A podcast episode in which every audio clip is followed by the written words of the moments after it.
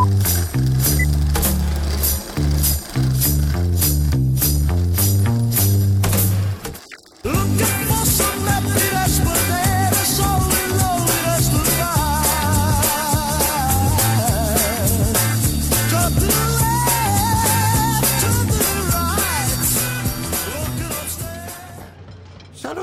Tutti. Faccia come fosse a casa sua, signor Manquitz. Posso chiamarla Herman? La prego, mi chiami Mank. Mank. Mank. Mank. Mank. Lui è Herman Manquitz, ma noi dobbiamo chiamarlo Mank. Mankiewicz?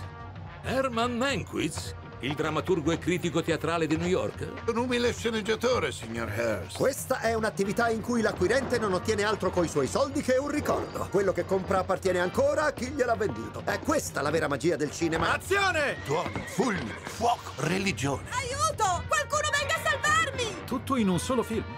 Anche a prova di regista. È la ragione per cui voglio sempre avere Mank intorno. Bentornati amici di Fotogrammi. Oggi ci sono io, Federica, e vi parlerò di un film del 2020 per la regia di David Fincher e candidato ai prossimi Oscar. Lo avrete già capito, si sta parlando di Mank. La sceneggiatura di questo film è scritta dal padre di David Fincher. È infatti un progetto che egli aveva in mente già negli anni 90 e che finalmente ha potuto realizzare grazie anche al sostegno di Netflix. È infatti un film prodotto da Netflix e lo trovate dunque ovviamente sulla piattaforma. Mank è un film che parla di cinema, di amore per il cinema e per un film in, quarti- in particolare, Quarto Potere. La storia è infatti quella di Herman Mankiewicz, lo sceneggiatore di Quarto Potere. In particolare il film si concentra su due momenti della sua vita. Il primo è ambientato negli anni 30 e vediamo diversi momenti della sua vita privata e lavorativa. Il secondo invece è ambientato negli anni 40, proprio mentre sta scrivendo la sceneggiatura di Quarto Potere. Bisogna tenere presente che la rappresentazione di Mank nel film si basa su un articolo scritto da Pauline Knill e pubblicato nel 1971 sul New Yorker. Questo articolo sostiene una tesi ben precisa, ovvero che la paternità della sceneggiatura di Quarto Potere sarebbe da attribuire interamente a Mank. La tesi di questo articolo è stata poi considerata infondata, nel senso che si sa che Orson Welles, appunto il regista di Quarto Potere, apportava spesso delle modifiche alla sceneggiatura e si sa che alcune idee originali e brillanti sono proprio frutto della mente di Orson Welles. Ma quindi perché David Fincher invece ha deciso di mantenere questa rappresentazione di Mank? Beh, molto probabilmente perché egli è convinto che questa sia la realtà dei fatti. Diciamo che da un lato è giusto sottolineare l'importanza di, di Mank e dello sceneggiatore, una figura che magari talvolta è dimenticata. Però allo stesso tempo forse in questo film Orson Welles è un po' troppo minimizzato, criticato. Bisogna comunque ricordare che il suo lavoro in quarto potere è stato fondamentale e che è stato assolutamente un pilastro del cinema. Quindi ovviamente il, l'Orson Welles del film, qui interpretato da Tom Burke, risente di questa, di questa visione, mentre il nostro Mank è interpretato da Gary Oldman, sempre strepitoso. Dunque, mentre, mentre si guarda questo film, è bene ricordare che si basa su questa specifica visione di come sono andate le cose. Come ho detto, il film si svolge lungo due filoni temporali principali. Il primo è ambientato negli anni 30, negli anni in cui Mank ha lavorato prima alla Paramount e poi alla MGM, e vediamo qui diversi momenti della sua vita lavorativa ma anche privata, ad esempio il rapporto con gli altri collaboratori, con gli altri sceneggiatori, il rapporto con la moglie, che sembra amarlo o forse sopportarlo per motivi sconosciuti allo stesso Mank. Tant'è che più volte durante il film Mank proprio le chiede perché mi ami, perché mi sopporti, e vi dico che riceverà un'interessante risposta. Ma in questo filone un altro rapporto importante, quello con Marion Davis, attrice moglie del magnate William Randolph Hearst, che sarà l'ispirazione per il personaggio di Kane in Quarto Potere. Attraverso questo filone quindi vediamo come Mank ha deciso di rappresentare Hearst attraverso il personaggio di Kane. Ma in questo rapporto si apre anche una sottotrama politica. Questa sottotrama riguarda l'elezione a governatore della California in cui vi sono, vi sono appunto due, diciamo, candidati, da un lato Sinclair e dall'altro Merriam. E Hollywood userà il suo potere, il potere della comunicazione, dei media, per influenzare la popolazione appunto a votare per il candidato Merriam.